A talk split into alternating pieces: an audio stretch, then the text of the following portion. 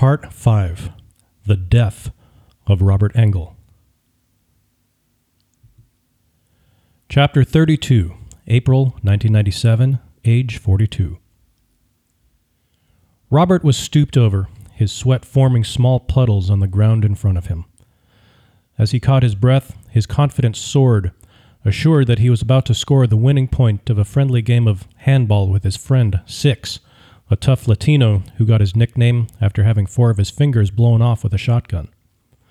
Robert was about to put the small rubber ball into play when he heard his name boom from the large gray speaker mounted high on the cinder block wall of the long, narrow common area of cell block A. He straightened up. You have a visitor, the distorted voice announced.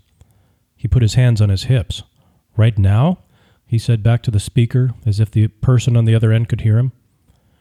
He shook his head as he handed the ball to Six. When I get back, I'm going to finish you off, so don't disappear. He smiled as he shuffled off. Six chuckled. In your dreams, man.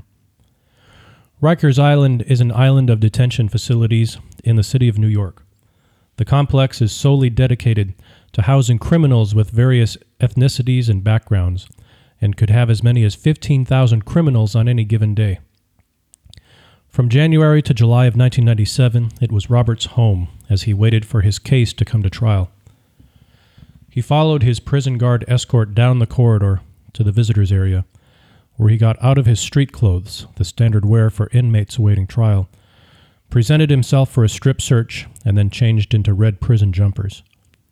From the changing room, he proceeded into a larger room with a multitude of metal tables. A baby's cry chimed above the low level chatter, echoing off the concrete walls as wives, parents, and children visited the inmates. He wrinkled his nose as his mind catalogued the plethora of odors strong women's perfume, a diaper that needed changing hours ago, various body odors, to name a few. He was brought to one of the tables where two young men sat.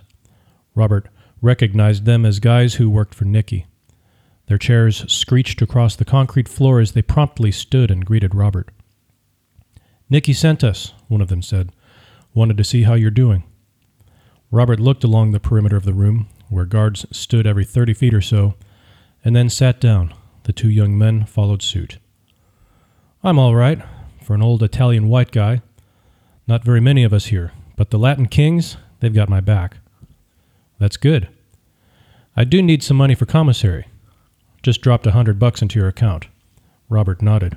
Good. How's Nicky? The heavier young man, apparently the spokesman of the two, shrugged his shoulders. Still locked up at MDC, waiting for trial, just like you. Nicky and Lenny both. Yeah, this no bail business stinks. Does he got his nephew working the case? Robert asked, referring to Joseph, Jojo's son. Yes.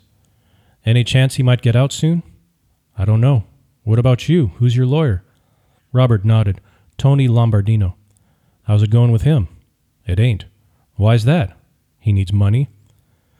They continued to talk about the case, and they updated Robert on what was going on in the neighborhood. When they finally left, they agreed to tell Nicky about Robert's situation with his lawyer and that they'd be sure to keep the commissary money coming.